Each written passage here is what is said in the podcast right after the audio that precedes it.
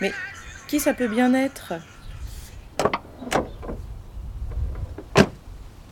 Ça alors Elisa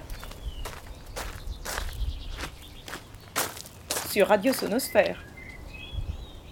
Bonjour à tous, Elisa, l'éducatrice du dispositif d'autorégulation. Voici quelques nouvelles de mon confinement qui m'a obligée à travailler différemment.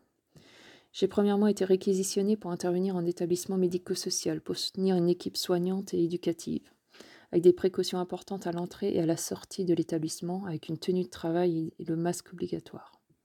Deuxièmement, je suis revenue sur mon service d'affectation, le CESAD, où j'accompagne à distance les six élèves du DAR. Mes journées sont alors rythmées par des échanges téléphoniques avec les jeunes, les familles, mais aussi les enseignants. Des échanges de mails, la rédaction de comptes rendus et parfois même des livraisons à domicile pour déposer des cours ou quelques gourmandises. Mais je peux être stoppé net par ma fille de 3 ans. Alors, je change de rôle. Préparation de goûter, travaux manuels, jeux, balades dans les vignes, quel programme? Mon quotidien de confiné est celui d'une famille ordinaire. Au plaisir de vous écouter et de vous revoir, Elisa.